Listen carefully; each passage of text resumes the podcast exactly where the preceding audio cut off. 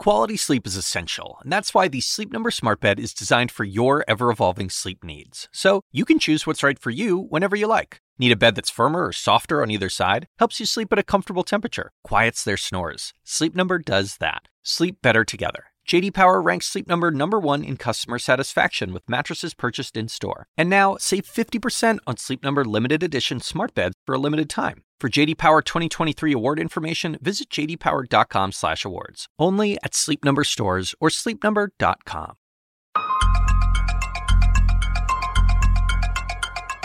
Hello, everyone. This is the Daily DC Impeachment Watch, a podcast that brings you the latest reporting and analysis of this historic moment in American history. I'm Zach Wolf, a senior writer here at CNN and the publisher of CNN's Impeachment Watch newsletter. Please subscribe to that newsletter at cnn.com slash impeachment. Today, I'm filling in for regular host David Chalian on the podcast. This is the last episode before a brief holiday hiatus.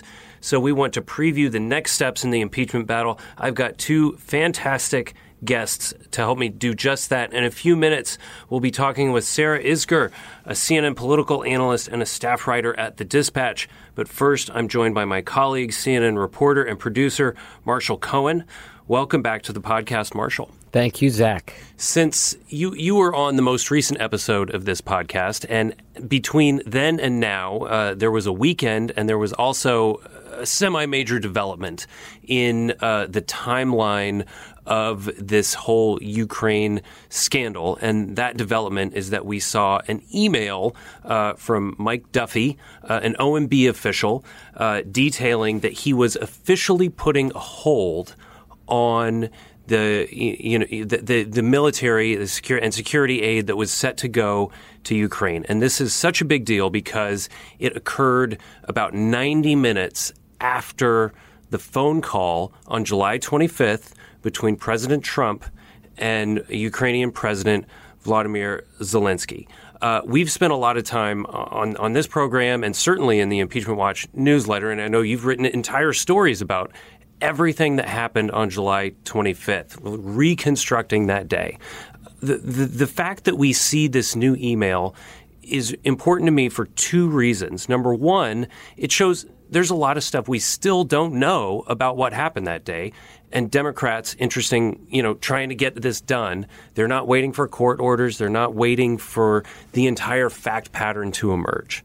So I think that's a really important point, and this shows us there's stuff um, that we don't know. But it also, I think, more importantly than that, shows us that all of the evidence that we get about that day and about this Ukrainian scandal seems to reinforce the fact pattern, what we know about it, that Trump pressured Zelensky and that the aid was held up. So those are kind of the two things I see, and they're sort of say opposite things here. But what do you, you know, you see this email, what what runs through your head, and you've spent more time thinking about specific moments in that day than anybody else. Sure. Yeah. I mean, I think that's a great point, Zach. Uh, it, this is not exculpatory for the president. Uh, I wouldn't necessarily say that it's a smoking gun of what his critics have accused him of doing, per se, but it, it doesn't help. Um, you know, zoom out for a second, right? We got these documents after uh, a transparency group filed a Freedom of Information Act lawsuit against the Office of Management and Budget. So the Democrats in Congress want these exact same emails. In fact, they subpoenaed the White House and they subpoenaed OMB, the budget office, for documents about Ukraine and about the holdup of assistance. So let's just be totally clear. Democrats, a few months back, while they were launching and beginning this investigation, asked for these documents. And the president gave the directive to the entire administration do not cooperate, don't turn over anything. And the Democrats ultimately said that they thought that that was tantamount to an unconstitutional offense, which became Article 2 of the impeachment. So these are documents that Democrats think are important to the impeachment investigation. We are lucky to see them now because of a FOIA lawsuit and because a judge ruled the right way and because the judge set the schedule for when it would be coming out quickly. They could set it for whatever they want. They could have said it come out in February or, or, or June for whatever reason. So there's a little bit of luck here. So that's part one. part two, the actual content of the message, and it dives deep into July 25th, 2019, as you mentioned, this critical day. There was so much more happening that day than just the phone call with the president. There were so many things happening behind the scenes, um, and it really tells you the story of who knows what, what was going on. And there are some people that do know. Michael Duffy, this political appointee at OMB, uh, Mike Pompeo, who was on that phone call and communicates regularly with the president, John Bolton, who was the president's national security advisor and later talked one on one with the president about the military freeze for Ukraine. So this tells us a tiny little nugget of what happened, but it also, to me, tells us that there is so much more that we don't know. It's true. And it's so interesting because Democrats are now trying, essentially, in the House, they were trying to speed the process up. And now the shoe is on the other foot. They're trying essentially to slow it down and say, we need more testimony. We need to see, you know, what else we can learn. And, and Chuck Schumer was talking about this at, a, a, at an event. He told reporters, t- taking a listen to this, how important he thinks this new uh, e- set of emails is. If there was ever an argument that we need Mr. Duffy to come testify, this is that information. This email is explosive. A top administration official, one that we requested, is saying, stop the aid 91 minutes after Trump called Zelensky and said, keep it hush hush. What more do you need to request a witness? Okay, so Democrats want to have these witnesses that they were unable to have during impeachment hearings because the White House essentially obstructed them. And as you said, that's one of the reasons they're now they have impeached Trump is for obstructing Congress. But I think what we've also learned is that so much of this stuff is gettable if you go to the courts. It takes longer, but you have the ability to go to the courts and say, give us this information. And right. the courts will say yes. I mean, Democrats made a political calculation that they needed to strike when the iron was hot. This Ukraine scandal emerged in, in September. Pelosi launched the inquiry, uh, I think, September 24th. The first witnesses were coming in first week of October. The uh, public hearings were in November, and the vote was in December, right? So, boom, boom, boom. Uh, another strategy would be to take it slow, go to the courts, and you can ask the courts to rule quickly, expeditiously. They don't have to agree to that, but you can seek emergency relief from courts and have them try to enforce these subpoenas. It would probably be appealed all the way to the top, as is happening right now with the Don McGahn case, former White House counsel. But you could at least have that talking point in your back pocket saying, we are using literally every tool in the toolbox. They are not doing that right now. Um, going back to what Schumer said, you know, is this explosive? Maybe. I mean, it's. I don't think this is a, a smoking gun of criminality by the president, right? Which is something that would help the Democrats make their case. What it, this is is further evidence uh, of what was happening on the day of that call, because you remember that the president never actually during that call connected the military assistance to the investigations of Biden. He never explicitly told Zelensky, made the connection. And now it, happened right after Zelensky brought up the Javelin missiles, the, the anti tank weapons, the defense help. And the moment after he said that, Trump said, I want a favor, though. But he never explicitly made the connection. So then you ask yourself, well, once that call was over, did they was there a conversation in the White House among some people saying, all right, now we need to go to OMB, now we need to go to the budget folks and have them put this freeze in because you know, and Democrats have been saying the because is because we want to get those investigations from Ukraine. Um, I think any reasonable person would say that if you were trying to build a case here or find out the truth, Michael Duffy, the OMB official, would be an important person to hear from. But th- that's clearly not the prerogative of, de- of Republicans in the Senate. They would need four Republican senators to break ranks and vote with the Democrats in order to call someone like him to testify. And Zach, I'll be honest, we've been listening to what some of these moderates have been saying. We've been listening to what some of the people that are up for reelection this year have been saying. And so far, there is no visible appetite among any Republican senators to call any additional witnesses, including Mr. Duffy. So, j- just to quickly wrap up what the fact pattern is call occurs, aid is held, and then we know from the testimony of Laura Cooper that the Ukrainian embassy, the State Department, people were asking about that on the same day. So th- Yeah. it's, it's there's nothing else that up. really They knew something was up. explains it. I, I, you know, I just can't get over the idea that we will be finding out facts about this case after the trial for impeachment. Well, if I may, Zach, uh, you know, that's a really interesting point because it's clear, you know, Democrats want to convict him, Republicans want to acquit him, like everyone's in their camps, right? But that wild card here is once everything is said and done, if all the Republicans hold the line and vote to keep Trump in office, th- it's possible, it's plausible that there may be a day, one day, where some of these emails, more damning emails, come out, or someone like a John Bolton decides to reveal something in his book, where they might find themselves uh, looking not so good. But of course, it's a trade-off, right? You you can you can take a little bit of a PR mess in exchange for continued political power. I mean, they've gotten a lot of big things done with Trump in office, so it's a trade. Yep. Uh, okay, Marshall, let's hold it right there. Sarah Isgur is set to join the conversation, but first, this quick break.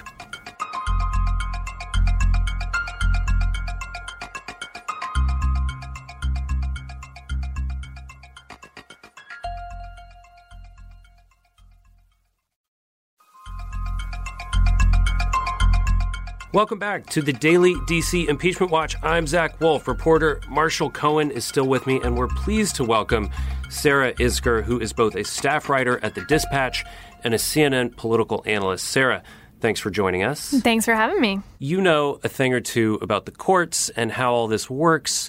Um, what do you make of this sort of idea that I think is it's clear we will know more about what happened on that day long after this impeachment saga is done simply because Democrats if yeah If. if if it ever ends yeah it could just it could be impeachment limbo forever And if the courts actually reach these questions, um, one of the things we've seen, for instance, on the Supreme Court taking the three tax related cases for the president, um, Nixon and Clinton both had cases like this, and I want to use that term very loosely, where they claimed some type of broad immunity. And in both cases, the court said no to a very broad immunity. That is similar to what we're talking about here with broad executive privilege that no one from the executive branch can go and testify. Uh, at the same time, on those financial cases, but also on these, there are going to be some limits that the court set, whether they want to set them now. The court is famous, of course, for trying to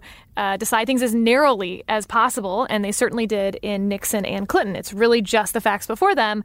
But I think it's uh, frustrating. And politically, I think Marshall's, I mean, a thousand percent right on why Pelosi did it the way she did. Uh, I think she is one of the best political strategists of the last, you know, generation by far.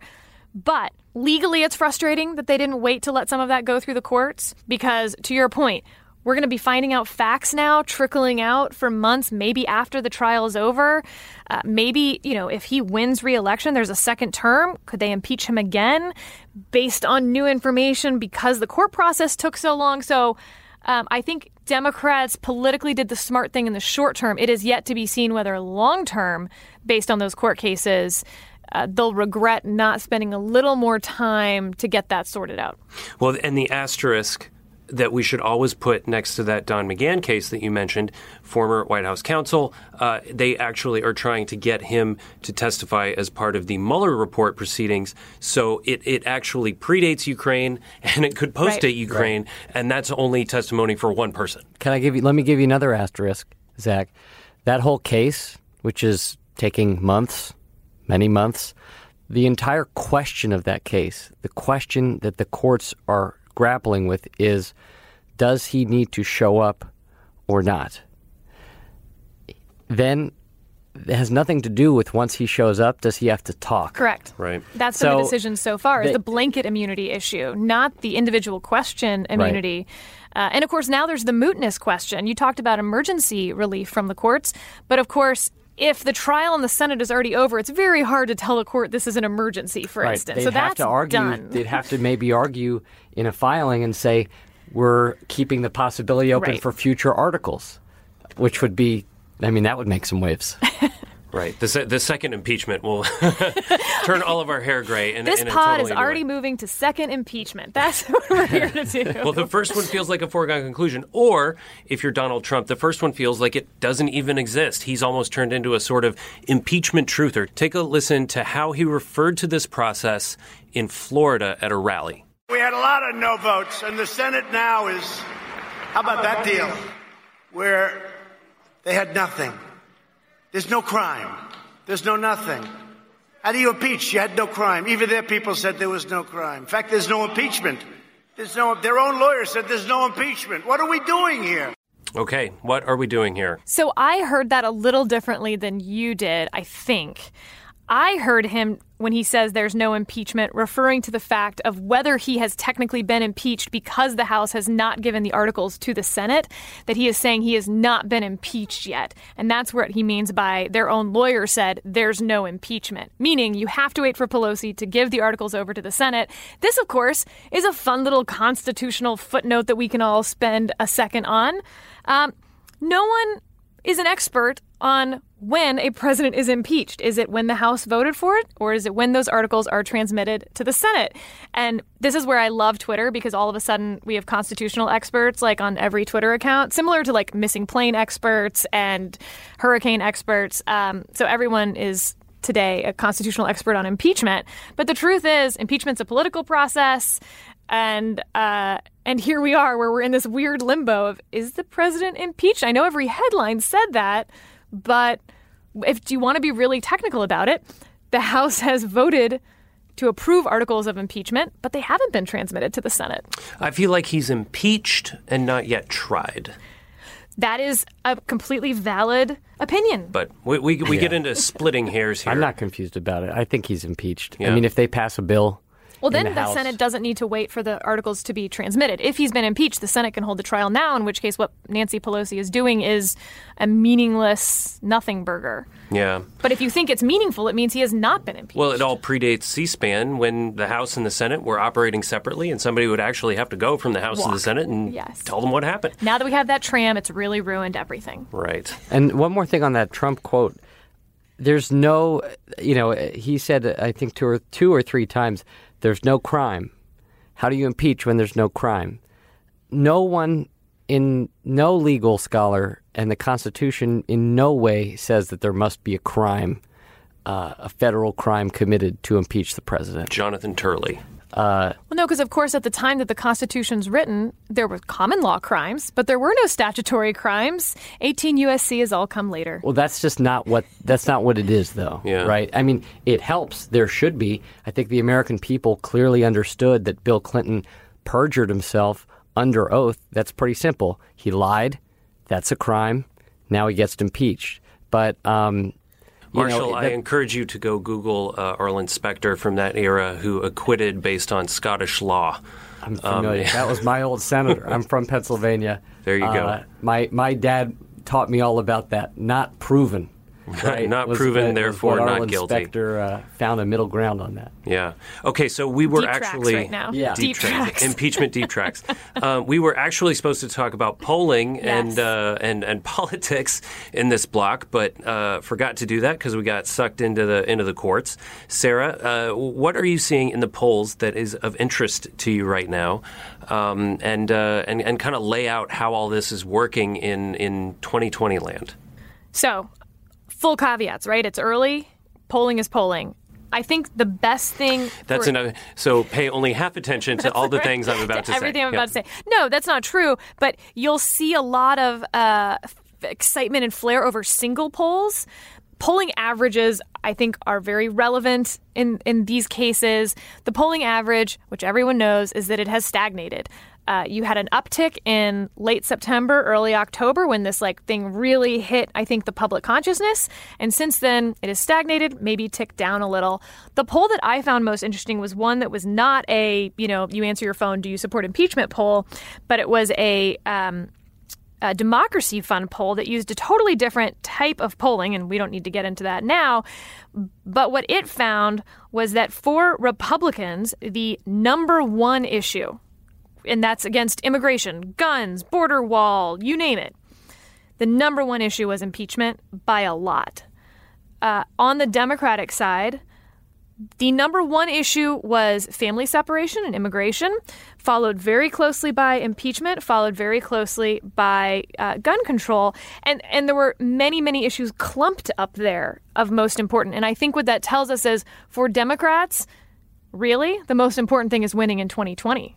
Uh, and for Republicans, the most important thing is keeping their guy in office. And so I think when you do look at these impeachment polls, whether it's stagnating, ticking one way or the other, that is sort of the umbrella thing to think about is this has turned into a purely political fight.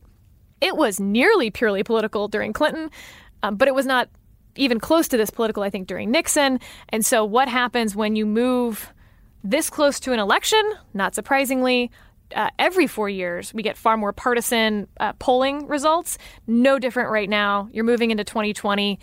And so everyone's going to their corners. Let me just um, add a, a, caveat to your your poll. I'm not completely familiar with that one specifically, but Jennifer Agiesta, our uh, director of polling, uh, would love to um, tell us that you know we should only pay attention to certain polls. So you know all, all these polls have to be taken with, with, with, different grains of salt, depending on if they're you know landline polls, if they're cell phone polls, if they're online polls, etc. I think clearly impeachment is a motivating factor for a lot of Republicans, and that also is what Trump wants us to believe. Uh, so, final point if he is reelected, will it be because of or in spite of his impeachment?